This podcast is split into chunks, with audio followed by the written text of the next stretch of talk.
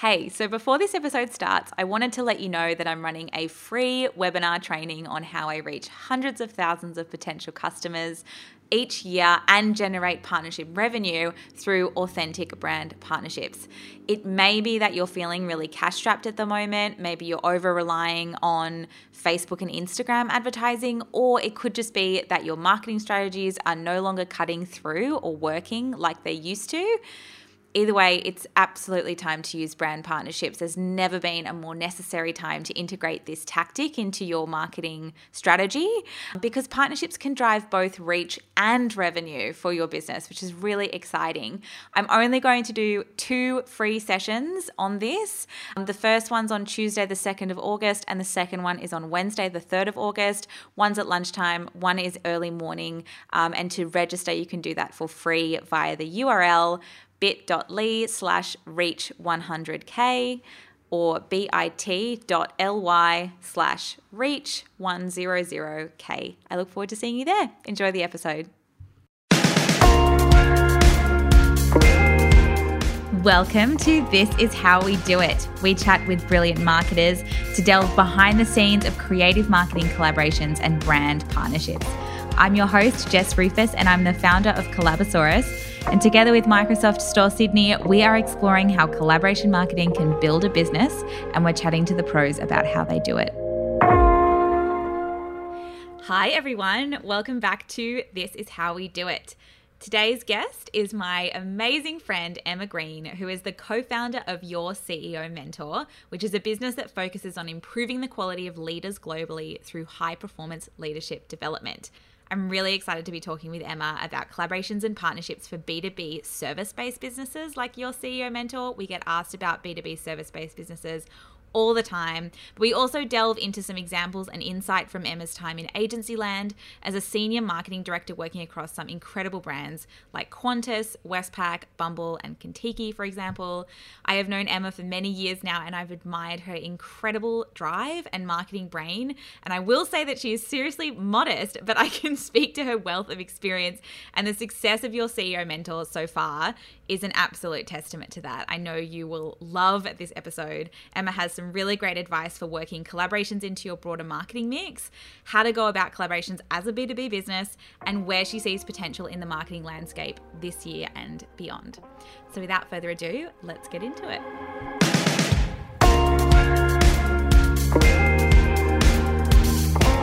Emma, a big welcome to the show. Are you able to tell us a little bit about your CEO mentor? Thank you so much for having me. I'm actually super excited to be on this podcast because I listen to every single episode that comes out. So I'm fangirling Aww. a bit. um, yes, I can definitely tell you about your CEO mentor. So essentially, I co founded your CEO mentor with my dad, Martin Moore, about two years ago now. Uh, Marty was the CEO of a big energy company here in Australia, and I was working in marketing agency land. And we really just wanted to create something that would get all the knowledge um, that you know Marty had uh, leading people over the last 30 years, all the knowledge out of his head, and you know into the heads of anyone around the world who needed help. So we created the business. Um, we're predominantly a content led business. So we've got our podcast, No Bullshit Leadership. We've got our. Which is so fabulous, by the way. Everyone listening needs to go tune in. Oh, thank you. Thank you. Yeah, it seems to do pretty well.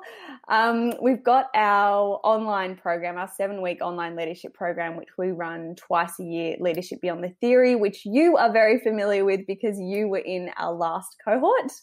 Yes, um, it's fabulous. Thank you. And then we do a whole bunch of keynote speaking and uh, CEO and executive mentoring. And we actually are running a book at the moment. So we got signed by a US publisher at the start of this year, kind of before COVID uh, all kicked off, which has kind of been fortuitous because it's given us the time to actually write the thing. Um, but yeah, lots happening for this little startup.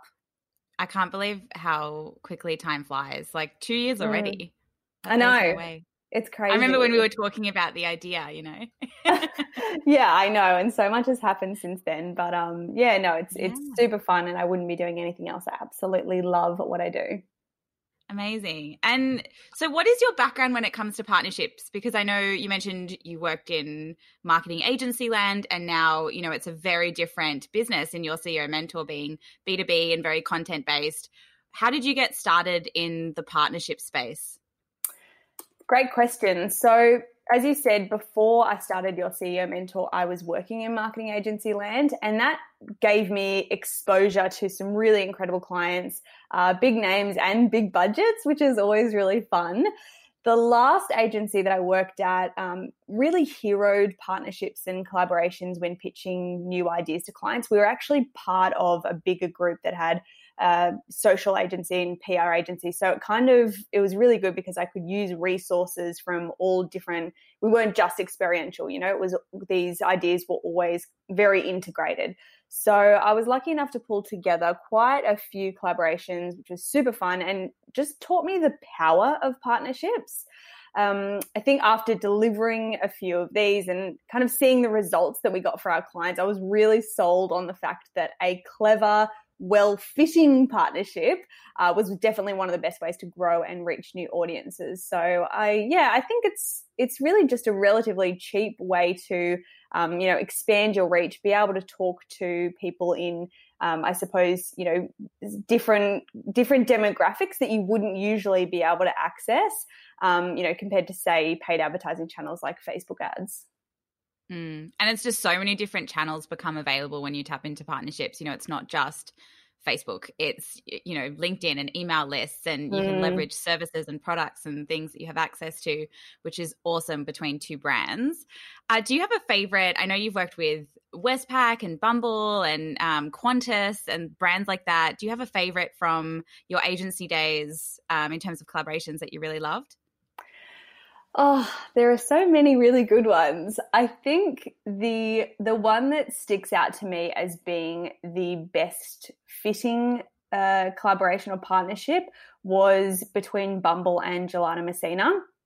So mm-hmm. this was actually one of the last projects that I worked on when I was in agency land. We were, Bumble was our client, so we were working with them to create uh, an in-person brand experience with a couple of goals. You know, raising awareness of the brand, um, this was just when Bumble BFF and biz were starting to become popular as well. So it was about uh, kind of broadening that positioning, not having Bumble not only being a dating app, but being just a really positive and empowering networking tool for women, um, which I you know really resonated with. So I obviously loved working on that project. the event, as I said, I worked in an agency that was integrated. So the PR agency, their PR agency was also within our group, which was really cool. So the event needed to be PR worthy and drive earned media from the get go. Uh, but there were also other KPIs with it, you know, app downloads, passive engagement through social media. And then obviously our part with the experiential part was uh, active on site engagement. So, mm-hmm we created uh, this experience called the Bumble Fab Lab, where we essentially converted an unused cottage into these four different rooms with these really cool different experiences that would make people happy. One of the rooms was this kind of like outdoor park area, and uh, we partnered with Gelato Messina. It, I guess understanding the brief, Messina were able to create these two bespoke flavors for the event and they used ingredients that were i guess scientifically proven to induce chemicals in the body which would make us happy. Um, was that chocolate? In because i know chocolate was, absolutely does that for me. Yeah it was. It was like chocolate they did all this research on there was chocolate um, one of them had lavender in it like and they were called you know these really cool little names. I can't remember what they were now but you know how messina always has those cool names that they do for each of their flavors. So, um, mm. so that was really cool because it really enabled Messina to talk to Bumble's audience and Bumble's audience to talk to Messina's audience. Oh, sorry, Bumble to talk to Messina's audience. So there was there's a really clear cross section of you know people who would you know download Bumble and like Gelato Messina. So I just thought that was a really great fit in terms of demographic. And then obviously on site, uh, people were taking photos of these flavors. There was a bit of FOMO happening. Um, you know, lots of people putting things on social media. It was great content for influencers that were there. So there was, you know, an influencer part of the of the project as well. um, yeah, so I would just say it was a it was a really it was a really good fit. It was really clever, and it ticked so many boxes, and that's why I think it was so successful and so win-win which i love to hear mm. you know it mm. just makes so much sense for both brands involved and for everyone listening who hasn't checked out the gelato messina episode we actually have a whole episode um, interviewing declan because i think you know gelato messina are just king of partnerships they have done mm-hmm. so many creative collabs over the years which is fantastic um, and i love this bumble gelato messina collab which was very experiential and you know revolved around product really from a collaboration mm. perspective i think it's such a shining example of a partnership done really well and i'd love to ask from your perspective why do you think it was so successful i think kind of what i touched on before about it being a really good demographic you know people who love messina mm. are likely to you know love at least one of the bumble offerings so whether that's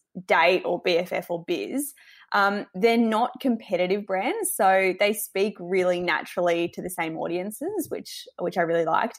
And I think both brands were able to really showcase their personality. No one brand was the hero in that particular part of the experience. They just worked together really seamlessly. So it felt good for the consumers. It wasn't jarring and it just enabled everyone to win. You know, the social content, yeah the product, you know, everything just worked together really nicely. And then, um, you know, there was obviously a PR element to that as well. So, you know, that I think some of the, you know, headlines that happened around that was Gelato Messina giving away the happiest ice cream in the world or something. You know, that it became a really great, um, you know, PRable angle as well. So, yeah, I just think everything about it really worked. Yeah, and it all really tied back to marketing goals, you know, mm-hmm. as a whole and was able to achieve um, the impact you wanted to achieve. Totally. Now, moving on to B2B collaborations, I'm so excited to talk to you about your CEO mentor because we get asked all the time about B2B based businesses and how they team up. I think, you know, for Collabosaurus, we've typically been uh, very much servicing that fashion, beauty, lifestyle, food and beverage type space. But B2B is this really growing category where there's so much value from a partnerships perspective, but so many people aren't really sure where to start because a lot of the popular examples are product X product businesses like Chandon mm. and Seafolly or Louis Vuitton and Supreme, for example. And you guys at your CEO Mentor have been collaborating with a really fantastically complementary brand that is Kerwin Rae. Are you able to talk about this collaboration and what is involved there? Yeah, definitely. So this is a really interesting one and, and how this came about was a little bit more, I suppose, gradual and natural than a lot of um, collaborations because I wasn't actually looking for a partnership at that point. I was actually just wanting to get Marty onto some podcasts from a PR and exposure perspective. And I pitched Marty to go on Kerwin's Unstoppable podcast. Once they did the podcast, I think they just got along really well. They've got a lot of really similar, um, you know, thoughts on leadership and business and everything like that. So I think that we, re- we realized very quickly that that was a really good natural fit. I think from that point, um, we offered uh, some of his leaders to go through our Leadership Beyond the Theory program. Um, you know, he gave us a couple of tickets to his Nail It and Scale It event. Um, so, you know, there was just a little bit of contrast at you know, at first just trying to work out, you know, what the other person really does and taking that deep dive. And yeah, from there, it just kind of moved on to whenever, you know, our people needed, uh, you know, his expertise, which is scaling and growing small businesses, we would direct them over to, you know, him and his content. And when Kerwin ever needed any uh, leadership, you know, experts, he would call on Marty. So we've done a whole whole bunch of stuff with them now. You know, speaking at his events and um, you know doing webinars more recently with them. Um, yeah, so we just kind of cross promote each other's content, and um, I think, like you said, because we are complementary. You know, we don't have any competitive products, and as you know, the same as there was with Bumble and Gelato Messina, there's a cross section of both our communities, both our followings that are interested in both. So it's it's actually really easy for both of us to talk to each other's communities, um, and it just it really makes sense. It's a very natural collaboration. Absolutely. And it's complementary and adds value, which I absolutely love. And I think it there's something to be said about long-term collaborations and how much of a relationship play brand partnerships really are because you know you can collaborate again and again with a successful partner in different ways uh, to add value and cross promote into each other's audiences and still achieve new marketing goals again and again over time. Absolutely. And i think that's one of the biggest things that I can say with successful collaborations that I've had in the past, successful partnerships, they have been relationship builders. You kind of have to, you know, find the right person and, you know, build that relationship from scratch. Like actually what can what value can I give you? What value can I give you and your community? And, you know, vice versa, what value can you give me? How can we make this mutually beneficial? And, you know, yeah, really how can I help you? If you have that value mindset in mind from the very the very beginning, it's really easy to build that natural relationship so that when something does come up, you're the first person or the first brand that they think of, um, you know, working with. Exactly. I love that. And not going MIA, you know, mid or after a collaboration. I see a lot of small businesses this happening to where you know, I use the sort of dating analogy a lot and relationship analogies, and communication is so key. You know, don't just do the one collaboration and then go away and never communicate with that brand mm-hmm. again. I think just like what you were saying, being top of mind when it comes to collaboration opportunities is also super valuable, and staying in touch and building on that relationship over time so important.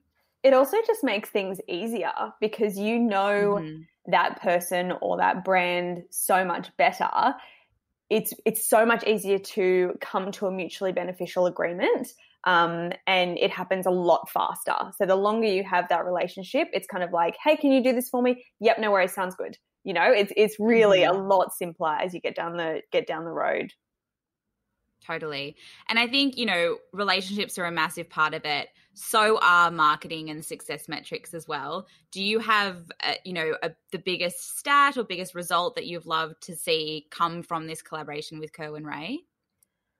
When we were first on his podcast, there was definitely a spike in new listeners because his reach is so big like millions of views and followers across all these channels. We're a very small fish compared to, you know, Kerwin and the, the you know, how big his business is.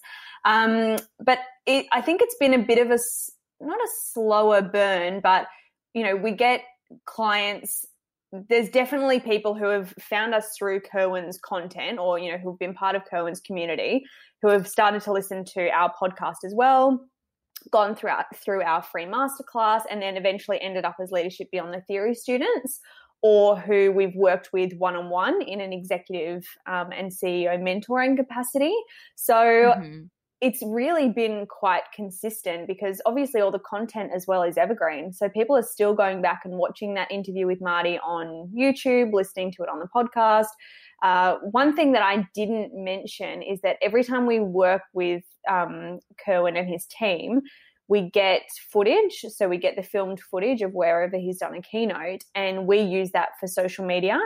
That always mm-hmm. has Kerwin's branding in the background. So that's another really cool way that we get social media content, which is fantastic, that, you know, adds value to our community. But he's also getting that constant exposure to our, um, you know, to our audience. And, you know, when we run Facebook ads that have that in it, you know, he's getting that exposure as well. So, um, yeah, that was probably one of the things that has been really mutually beneficial long termly in more of an ever, evergreen uh, style of collaboration love evergreen content. so good. awesome. Well, my next question is about influencer versus brand to brand collaborations. I think there's a bit of a gray area, particularly looking at Marty and Kerwin. They both have really strong personal brands, but, you know, also have really solid businesses and brands behind them. Um, I'd love your perspective on sort of when is it an influencer campaign and when is it a brand to brand partnership? Good question. You're probably better placed to answer this, but I think the the reason why I don't look at Marty and Kerwin as influencers and more personal brands is because you can't you can't pay them to post your thing. So they're not going to mm-hmm. take a photo with your protein powder and post it on Instagram. Um, I would love to see that campaign. I'd love to see Marty just get on board with a protein oh, powder company. Won't happen. Won't happen. um, look, I, both of them are really focused on just delivering value to their audience. Um, you know, of course, we both have products and services that we want to attract the right people to, but neither of us will promote something or someone unless we follow it or use it or believe in it. Like I've had so many uh, brands get in touch with us to sponsor our podcast, but if we don't use it, if we don't believe in it, it would be in from our perspective, it wouldn't be right for us to talk about it and recommend it to our audience. Um, you know, we really value every single person who listens to our podcast. And if we're going to talk to them about a product, it's going to be something that we actually think is super valuable. So I don't know. I don't know if that answers your question. I guess my view on the difference between an influence campaign and a partnership is that a partnership, you're providing something of value that's mutually beneficial. Only occasionally does it have a dollar figure attached to it. Obviously, yeah. it depends, you know, who the brand is, what the exchange is. Um, but I think an influencer campaign is more like just paying someone to promote your product or service. There's not really a mutually beneficial relationship happening other than an exchange of money. So I don't know if that mm. if that's right. totally. Yeah, you can't just pay for placement. I love that. And I think also a distinction I like to make a lot is that it's not just like the insta influencer, which everyone I feel is getting a bit tired of. Mm. Um, because you know, as consumers, we're more and more savvy and we can see through the promotional posts where it's like promoting one protein powder company one week and then another the next, depending totally. on who's got their wallets open. Mm. So I mm. think as well, when it comes to brand to brand collaborations, it's really important to have a look at all of the channels available to a business. And often that's reaches so far beyond just an Instagram account. I mean, you guys have assets that are incredibly valuable in a collaboration that you can leverage. Uh, just like what you said around, you know, Kerwin's footage, you know, that's footage that can be leveraged. Um, and keynote speaking is a whole other service that you can leverage in a collaboration, plus the podcast, plus the website, plus the course, plus multiple social mm. channels, plus an email list. You know, most Instagram influencers typically don't have those kinds of assets. Pardon the interruption. I'm popping in with a quick word from our partners at Microsoft Store. As you know, we hosted these podcast chats as part of our launch event at Microsoft Store Sydney, and it was fantastic. What a lot of people don't know is that they actually host a ton of free events and workshops for small businesses and their employees. From free tech support services to small business consultations or workshops and personal training courses, they've got it all. So if you wanted to book in for a free consult in Microsoft Store, check the link in our show notes. So I'm a big fan of the No Bullshit Leadership podcast. As I said mm-hmm. before, everyone needs to go check it out. And it's grown like crazy over the last year as well. And a massive congratulations oh, for all of that you. growth. It's absolutely insane. and this has become a huge asset that is incredibly valuable in any collaboration exchange. So, in your experience, how do collaboration exchanges best work to achieve results?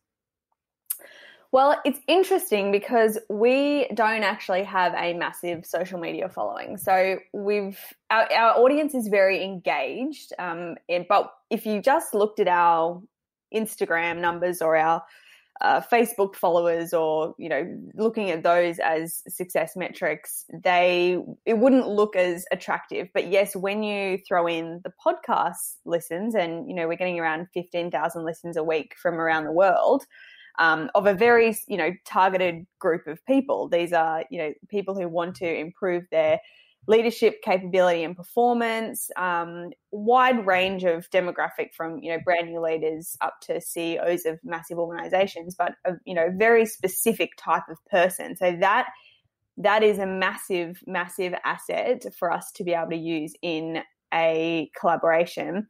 Which kind of leads me on, you know, what do I think or, or how do I think they best work? I think they best work when you know exactly what it is you have to offer and exactly what it is that you want in return.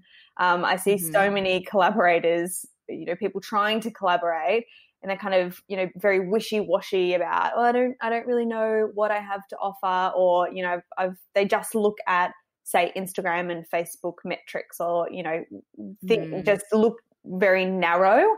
Um, you need to look as broad as you possibly can about what your what your business is what your offering is. Be super super super clear on what what it is that you can actually offer someone as a value exchange before you even start the conversation.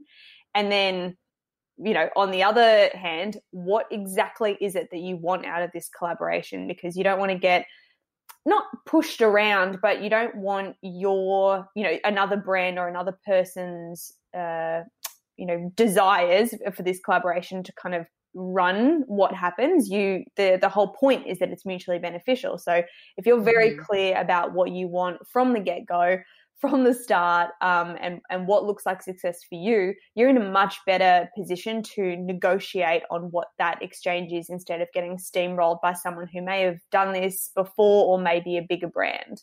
So I think that is how, you know, how you can make it work best is just before you start any conversation, be really clear on what you have to offer and be really clear on some of the metrics that you want to achieve out of a collaboration. Absolutely. And there's often so much more that a brand has to offer than you might realize because there are so many leverage opportunities and mm. so many different touch points that go so far beyond social media followers. You know, I think those days are thankfully kind of coming to mm. an end where that's the only thing that people look at. There are so many other successful, awesome collaborations that have come about through leveraging assets other than social channels. Yeah. And I think, sorry, just making yeah. just making it part of your integrated strategy, like we spoke about before. If you're wondering what is it that you know that I want out of this collaboration, have a look at everything else that you're doing. How can it fit mm-hmm. in to support that or to really boost it and push it forward? That's how you'll really figure out, um, you know, what what you should be putting your time and energy and money into for sure. And that actually leads me so perfectly into my next question, which You're is welcome. all about. yeah, thanks so much for that segue. Um, all about media pitching because the media landscape, in even just the last couple of weeks, but definitely over the last few years, has really changed dramatically, and it's made it tougher and tougher for brands to secure organic earned content, particularly from just that media standpoint. So, how do you feel businesses need to shift their broader marketing strategies and time investment? You know, are partnerships key? What's your perspective on that? Well, I probably pre-COVID, I probably did more pitching then than you know I ever did. It's it is getting really difficult to uh, you know land coverage, um, and especially now with so many publications um, being closed down and so many big topics um, in the media. It's actually it's really tough to get cut through. Um, I, I love PR pitching, but it's something that I have put on the back burner for a while. And, you know, we were talking about this last week. I'm actually starting to now be like, okay, what partnerships can I use to get exposure and to grow? Because I just don't think the power of PR is there right now. Um, I have no doubt that mm. it will come back and that it will become easier. Um, you know, to get your your great story into the media, but at the moment, it's just not where I think the value is is to be spent. Um, so yes, I think partnerships are key. Probably because I think people are starting to realize that it's a much um, I don't know, it's I wouldn't say like it's a much cheaper way to get exposure. I mean it, it is, but you still have to put a lot of time and energy and effort into, you know, making a collaboration brilliant. But I think you know, knowing that if you partner with the right brand or the right right person, you can double, triple, quadruple your reach and speak to a completely new demographic. Um, I think that's really attractive for people who are trying to be more savvy with their marketing dollar. Um, so I do think that partnerships will definitely increase in you know the current landscape. But I do, as I said, I strongly believe that marketing and PR strategies need to be, um, you know, very integrated with your partnership and your collaboration. So don't not just doing, you know, a collaboration on its own and hoping for it to blow up. Everything kind of, you know, needs to work around that. Um, yeah, does that answer that? It does, absolutely. I love that. And I think it's so important to understand that collaboration marketing should be part of the broader marketing mix in mm. any business's plan, but it shouldn't be the be all end all, just like email marketing shouldn't be the be all end all. And, you know, one channel shouldn't be the be all end all. It's just like with all marketing strategies, it's one of those things that can really be leveraged, but integrating it into your broader marketing mix, I think, is where brands can really win. Yeah, and I think if you if you do your if you put together your marketing strategy, um, you know, having collaborations and partnerships as you know part of that every single time. Every single time you sit down and go, you know, we're putting this new product out or you know launching a new service or you know we want to talk about xyz um, having partnerships and collaborations on the board from day dot is going to really help you get the most bang for your buck. And that's what everyone wants. You know, they really want to spend the least amount of money to get the best quality result. And so I think, you know, just getting into the habit of who can we partner with, you know, who, who can we partner with to, um, you know, make this bigger or reach more people? Um, just getting into the habit of that, I think, will take you very far long term. For sure. And I love what you mentioned about understanding that there's still an exchange. Yeah, like you might not be spending cold hard cash, but you're spending currencies other than cash, like mm-hmm. time, you know, exactly. and leveraging other assets that are they're quantifiable in currencies other than cash. So there's still an exchange going on. It still definitely takes time, although we've built Collabosaurus to save a lot of time mm. for people, for sure. Um, but yeah, unfortunately, partnerships aren't that quick win thing. You know, if done right, it's a longer term strategy, but it can have much more far reaching results. So, do you have any advice for B2B service based businesses in particular who are really not sure how to use collaborations and partnerships to grow? I think the key thing here is just thinking about who is also talking to your audience. Which brands are, you know, servicing the same audience as you? One of the um, one of the examples that you often give is, you know, people that are in, you know, talking to the same audience but are not competitive businesses. So, for example, a personal trainer and a dietitian is a really great mm. match. Um, so, I think making a big list of other brands, think really thinking outside the box. You know, who are other brands, other uh, people, other services, other products who are, are targeting our demographic and just letting your mind really go nuts with with who that is because i think one of the one of the most exciting things about collaborations and the ones that get the most attention are the ones that are odd you know the ones that are kind of you know yeah. maybe this isn't you wouldn't naturally think that these two brands go together but a, a well constructed um, partnership or collaboration with two brands that essentially speak to the same audience those are the ones that kind of make you look up and they're the ones that get the PR and they're the ones that get the social media, um, you know, sharing and, and whatnot. So making a big list of everyone who talks to your same, um, you know, demographic and then really just doing a brainstorm, working your way down that list and thinking like, what are some things that I could offer that brand and how could that brand potentially give value to my community? And just you know kind of what there are there are some you'll go down you'll go yep that is just absolutely not the right fit um, or you know i'm going to have to spend way too much time you know crafting messaging that's a little off you know for that to work but you will find with that brainstorming you will really be able to find some good matches. Um, obviously when you launch the b2b service on collabosaurus which i can't wait for september um, september. oh, i'm dying. Like that will just make things so much easier because it just it just means that you'll quickly be able to connect with someone who's open to collaborating and then it just cuts out that that front part which is really the mm-hmm. time consuming part you know working in agency land. I remember it was just that was the hard part like who is the right person to contact and you know how do yeah, i pitch?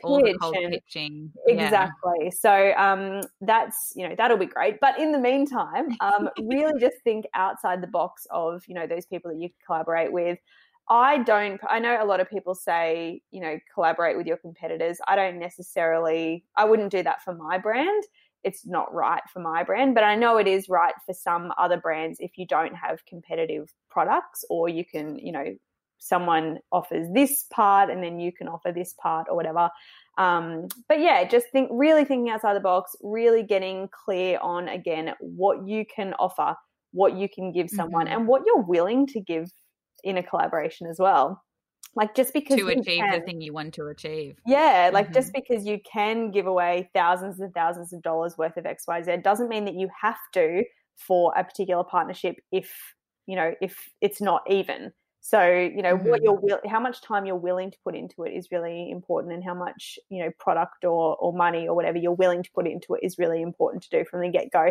And then that is when you go through and do that process, that's really going to help you with your pitch because you'll mm-hmm. be able to pitch to that person and say, hey, these are the things that I can offer your audience that I think would be really valuable. And these are the things that I think you could potentially offer me and my audience. And that makes the pitch a lot easier.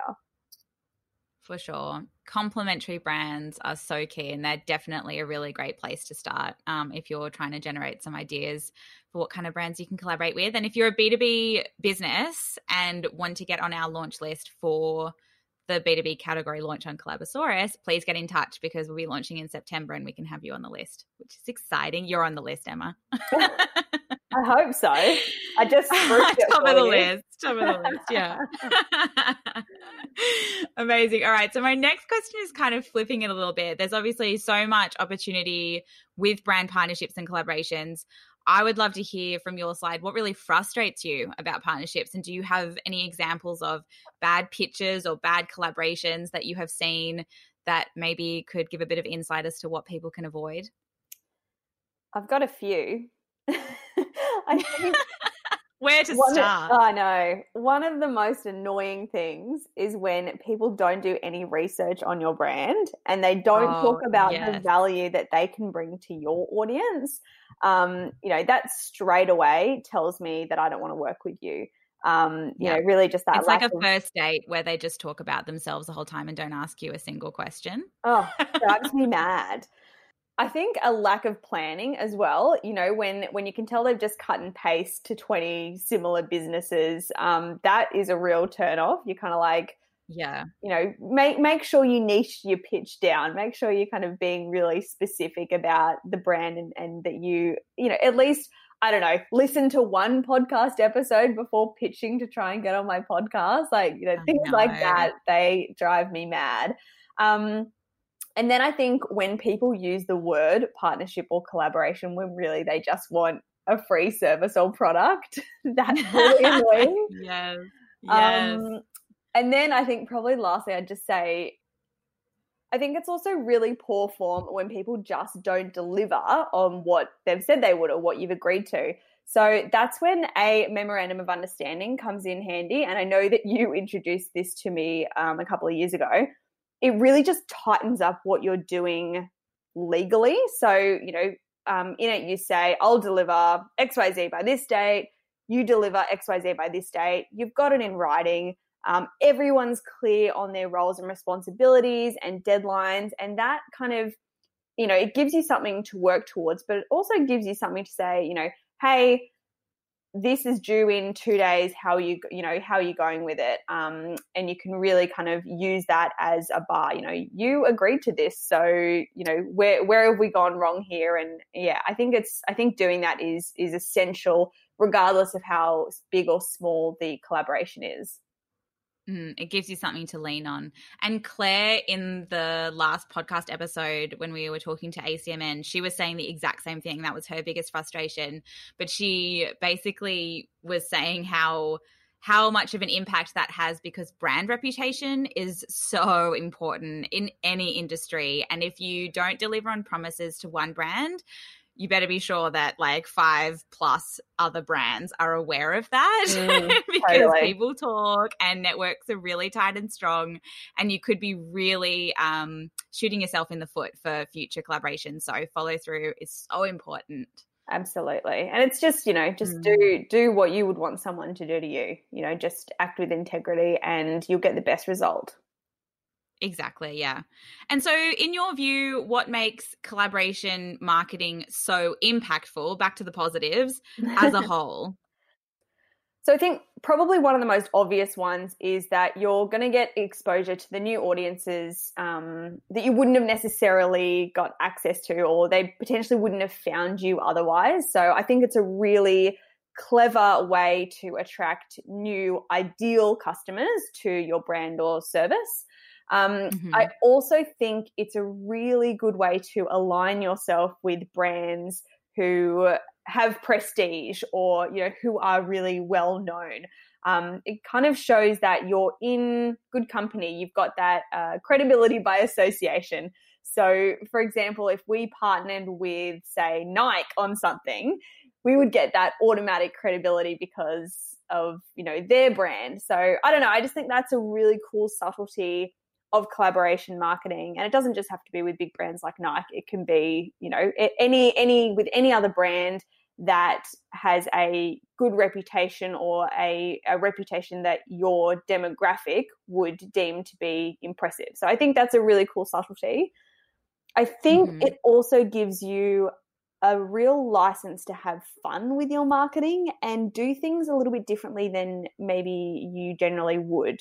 Um, obviously, depending on who you partner with, and I, I know I spoke a little earlier about partnering with brands that are not expected potentially.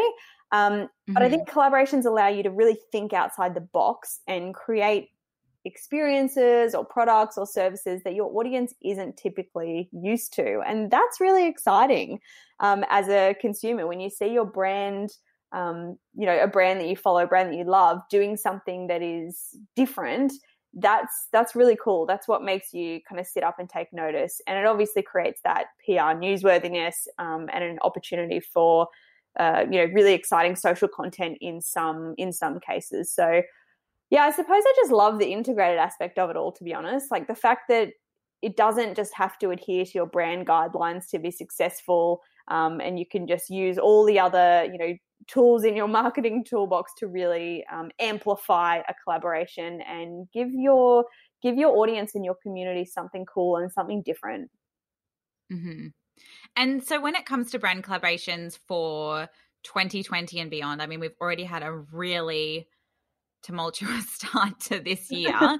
what trends are you predicting? I mean, I suppose it's pretty impossible to predict trends at the moment, but in 2020 and beyond, when it comes to partnerships and brand collaborations and marketing, what are you predicting? Well, I'm not the expert in collaborations.